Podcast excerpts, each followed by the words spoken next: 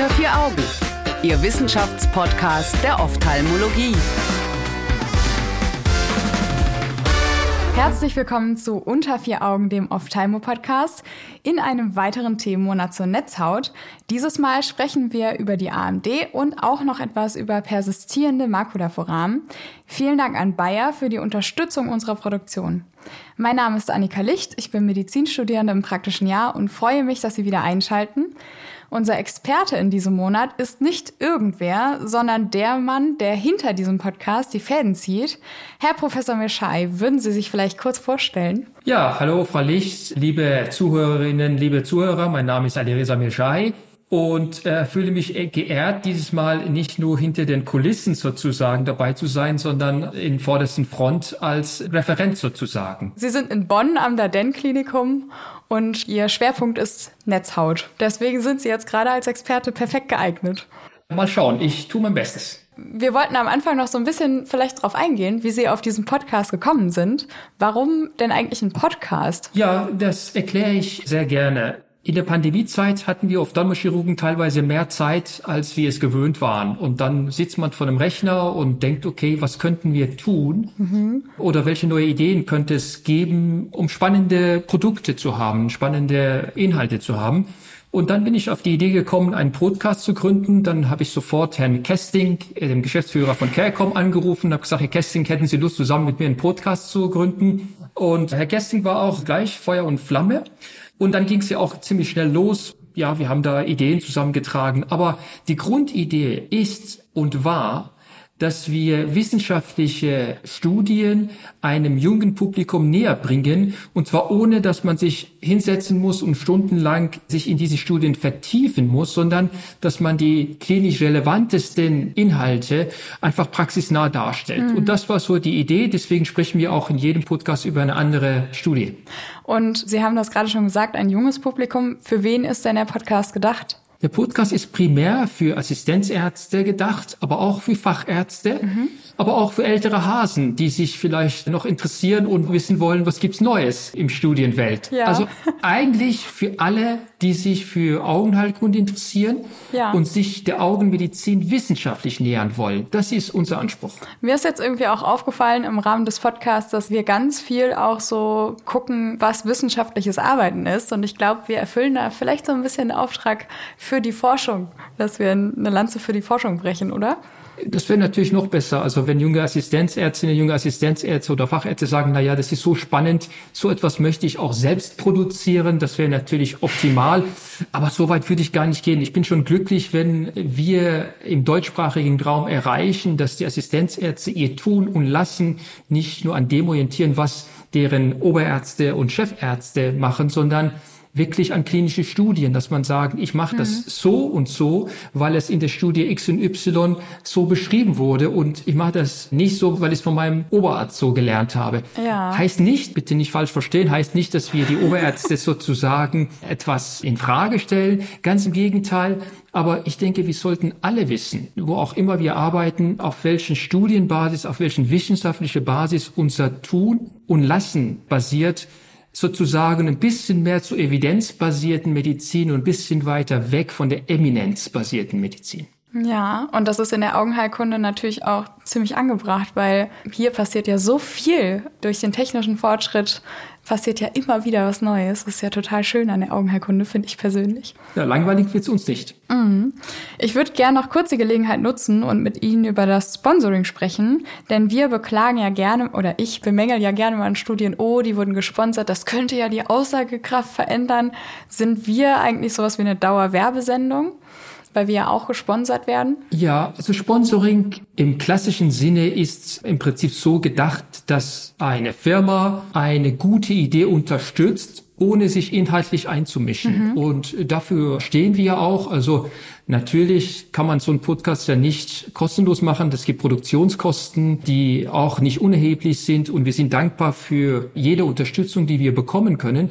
Aber ich kann Ihnen versichern, dass die Inhalte nicht beeinflusst werden von den Sponsoren, sondern ganz im Gegenteil. Wir schauen sozusagen, über welches Thema möchten wir sprechen, mhm. welche Studien gibt es dazu und wen könnten wir ansprechen, wer könnte uns dabei unterstützen. Und bis jetzt sind die Firmen, die in der Augenheilkunde sich engagieren, wirklich auch sehr großzügig gewesen, haben diese Idee unterstützt. Also das Ziel ist, und die Hörer können es am Ende entscheiden, ob dieses Ziel erreicht ist, dass wir ein unabhängiger Podcast sind mit einem gewissen wissenschaftlichen Anspruch ohne ein Freak-Podcast zu werden. Hm, okay, wir bemühen uns. Wie genau, wenn wir beim wissenschaftlichen Teil sind, kommen wir denn immer auf die Studien, die wir uns anschauen? Wer sucht die denn aus? Es gibt ja Themenschwerpunkte. Also wir machen alle vier Wochen Schwerpunkte, die wir in Podcast besprechen. Vier Wochen lang, also in den nächsten vier Wochen sprechen wir über die Makulaerkrankungen. Und dann ist es so, dass ich zusammen auch mit Ihnen natürlich und auch mit Herrn Kesting Expertinnen und Experten anspreche und frage, naja, hättest du Lust oder hätten Sie Lust, bei diesem Podcast als Experte mitzuwirken? Und dann kommt so ein Austausch zustande, über welche Studien wir sprechen könnten. Meistens schlage ich einige Studien vor, die ich persönlich spannend finde. Ich muss auch ja. ehrlich zugeben, ich lerne auch dabei immer was Neues dazu. Und dann sagt der Experte oder die Expertin, naja, es ist eine gute Auswahl. Manchmal sagen sie auch, naja, nicht so toll, ich habe bessere, spannendere Studien. Unsere Ressourcen sind ja begrenzt und so finden wir am Ende vier Studien, die wir in vier Folgen hintereinander im Prinzip besprechen mit einem bestimmten Schwerpunkt und im nächsten Monat geht der Prozess von vorne los, dann suchen wir uns neue Studien. Und damit gehen uns die Themen wahrscheinlich nie aus. Dann würde ich vorschlagen, fangen wir mal mit der ersten Studie an. Heute befassen wir uns nämlich mit einer Arbeit von Oji et al., die 2020 bei Springer erschienen ist und die Effizienz und Sicherheit eines intravitrealen Aflibercept Treat and Extend Regimes in der Therapie der feuchten AMD nach 52 und 96 Wochen untersucht. Herr Professor Mirschai, was ist denn mit diesem Treat and Extend Regime eigentlich gemeint? Ja, wir sprechen heute über die sogenannte Alter-Studie. Das ist eine Studie aus Japan, die sich damit auseinandergesetzt hat, wie dieses Treat-and-Extend-Schema funktioniert. Mhm. Jetzt vielleicht für diejenigen von Ihnen, die das Treat-and-Extend-Schema nicht kennen, warum macht man das? Die Idee dahinter ist, dass man die IVUM-Therapie, also die intravitrealen Injektionen, individualisiert dosiert. Das heißt, man möchte keine Überbehandlung haben, man möchte keine dauerhafte monatliche Injektionen haben, mhm. man möchte auch keine Unterbehandlung haben und so ist, sind kluge Köpfe auf diese Idee gekommen, dieses Treat and Extend Schema zu entwerfen. Man macht anfangs einen Dreierblock, manche machen auch einen Viererblock an monatlichen Injektionen und dann schaut man sich den klinischen Befund in OCT und mhm. auch fundoskopisch an. Und wenn der Befund trocken ist, verlängert man den Injektionsintervall um zwei oder vier Wochen. Das heißt, nach der dritten Injektion schaut man, okay, ist es trocken, dann macht man die nächste Injektion nicht nochmal in vier Wochen oder man kontrolliert es nicht in vier Wochen, sondern man macht zwei Wochen länger, mhm. nach sechs Wochen. Ist es immer noch trocken, dann macht man die nächste Injektion und Kontrolle in acht Wochen. Ist es immer noch trocken, dann geht man auf zehn Wochen oder gar zwölf Wochen. Ja. Und wenn das wieder feucht wird, verkürzt man dieses Intervall. Das heißt, bei jeder Untersuchung wird untersucht, man macht ein OCT, mhm. um festzustellen, wann die nächste Behandlung ist und man injiziert beim selben Termin. So ist das Treat-and-Extend-Schema ausgedacht zumindest. Hier in Deutschland, oder? Ja, das ist schon ein Schema, was weltweit eigentlich angewandt wird, aber in verschiedenen okay. Abwandlungen. Also wir werden in dieser Studie sehen, dass die Japaner so vier Wochen Schritte gerne machen. Und das ist in Ostasien und im Pazifikraum, zumindest von deren Fachgesellschaften so empfohlen, dass man diesen Behandlungsintervalle gleich um vier Wochen verlängern kann.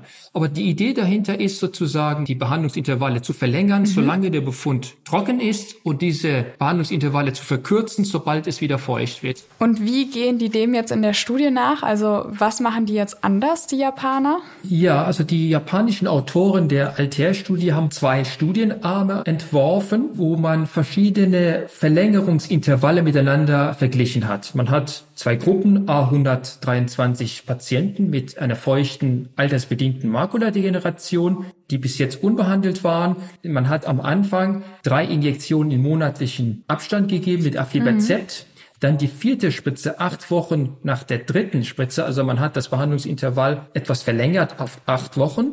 Und danach kam die Randomisierung. Mhm. Wenn es nach der letzten Injektion trocken war, hat man in einer Gruppe das Behandlungsintervall um zwei Wochen verlängert. Und wenn man in der Gruppe B war, hat man das Behandlungsintervall um vier Wochen verlängert. Mhm. Was wollte man eigentlich damit erreichen, fragt man sich. Genau. Die Frage war, die sie beantworten wollten, wie lange man das Behandlungsintervall verlängert verlängern kann, maximal, weil was möchte man erreichen? Man möchte möglichst wenige Injektionen. Wir wissen ja, dass die Injektionstherapie sowohl für die Behandler als auch für die Behandelten aufwendig ist und man möchte natürlich weder unter noch überbehandeln mhm. und möchte möglichst lange Intervalle haben, damit die Patienten vielleicht einmal im Quartal kommen. So, das war so die Idee wie viel Prozent der Patienten können wir so behandeln, dass sie nur eine Injektion im Quartal bekommen. Mhm. Und das ist etwas, was als eher tolerabel von Patienten empfunden wird. Mhm. Okay, jetzt haben wir soweit schon den Zuhörern vielleicht ein bisschen Treat and Extend nahebringen können. Wir haben jetzt einen Teil der Methodik schon vorweggegriffen. Wie viele Patienten konnten OG und all denn für die Studie gewinnen bzw. auswerten? Am Ende waren es 240 mhm. Patienten, also in beiden Armen zusammen 240 Patienten. Das ist eigentlich eine gute Größe, muss ich sagen, für so eine Studie. Und insgesamt waren 41 Zentren beteiligt an ah, dieser Studie okay. in Japan. Ja. Und wie haben die dies Auswerten gemacht jetzt technisch? Haben die OCTs gemacht oder? Ja, man hat zu jedem Termin den Visus bestimmt, dann den Fundus sich angeschaut, also die Makula angeschaut, dabei insbesondere geschaut, gibt es neue intraretinale oder subretinale Blutungen. Mhm. Man hat dann noch ein OCT gemacht, wo man geschaut hat, gibt es intraretinale Flüssigkeit, subretinale Flüssigkeit. Man hat das Volumen bestimmt, hat dieses Makulavolumen zugenommen oder abgenommen und anhand bestimmter Kriterien dann bestimmt, okay, nachbehandeln mhm. und mit einem verlängerten Intervall oder nachbehandeln mit einem verkürzten Intervall. Und dann jeweils in zwei Wochen Schritten oder in vier Wochen Schritten. Okay, und was war so das längste Intervall, das die Patienten geschafft haben? Es gab tatsächlich, wenn man die Verlängerung sich anschaut, nach 96 Wochen, also nach etwa zwei Jahren, war ein Teil der Patienten sogar in 16 Wochen Intervallen. Das ist etwas, was wir uns schwer vorstellen können, dass man es wirklich auf 16 Wochen verlängern kann. Hm. Also in Deutschland ist es ja auch so typisch, dass man auf 12 Wochen verlängert und dann wird man so ein bisschen vorsichtiger. Mhm. Aber tatsächlich war ein großer Anteil, die auf 16 Wochen sogar verlängert werden konnte. Also jetzt sehen wir schon bei den Ergebnissen. Genau. Ja. Und tatsächlich war das so, dass nach 96 Wochen, also nach zwei Jahren, in beiden Gruppen über 40 Prozent der Patienten auf ein 16 Wochen Intervall waren. Mhm. Und wenn man sich das Ergebnis nach 52 Wochen, also nach einem Jahr anschaut, auch da waren etwas über 40 in jedem Arm in zwölf Wochen Intervall. Das ist ja schon sehr ähnlich. Ja, ziemlich ähnlich. Das heißt, was zeigt das? Das zeigt wahrscheinlich, dass mit der Zeit wir weniger Injektionen brauchen. Mhm. Also am Anfang braucht man sehr viele Injektionen und mit der Zeit weniger. Also das kennen wir auch aus anderen Studien. Und das zeigt diese Studie auch. Also man kann die Behandlungsintervalle verlängern, aber nicht bei allen Patienten. Aber die haben es immerhin geschafft, die Japaner bei über 40 Prozent zumindest auf zwölf Wochen zu kommen und bei ebenfalls über 40 Prozent nach zwei Jahren auf über 16 Wochen Behandlungsintervalle. Das ist eigentlich eine ganz angenehme Zeiträume. Das sind Zeiträume, die die Patienten, was die Injektion betrifft, eigentlich ganz gut tolerieren. Heißt das, es ist jetzt eigentlich egal, ob man nach zwei oder nach vier Wochen oder nach diesem japanischen System oder nach dem deutschen System das macht? Beziehungsweise ja. eher internationalem System? Ja, ja, ja, richtig. Eine sehr gute Frage.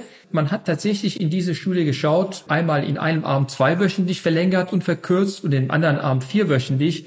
Und die Ergebnisse waren ziemlich ähnlich. Mhm. Allerdings bin ich persönlich eher für die zwei Wochen Intervalle. Und wenn man sich die Methodik der Studie anschaut, dann findet man tatsächlich auch, dass wenn in der vier Wochen Gruppe es zu einer Befundverschlechterung kam, hm. dass man anschließend das Behandlungsintervall nur um zwei Wochen verlängert hat. Ja. Klingt kompliziert. Ja.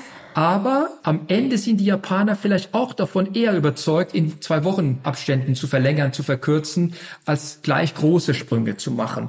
Das heißt aber auch auf der anderen Seite, selbst wenn man es in vier Wochen Intervallen macht, macht man nichts grundsätzlich Falsches. Okay. Ich persönlich bin aber für die zwei Wochen Intervalle. Das hört man, glaube ich, auch fast raus. Weil sicher ist sicher, oder? Ich denke ja. Und vor allem, wenn es einmal wieder feucht wird, hm. dass man dann nicht wirklich schauen muss, dass der Befund nicht schnell fibrosiert und dass man eben schnell nachbehandeln kann.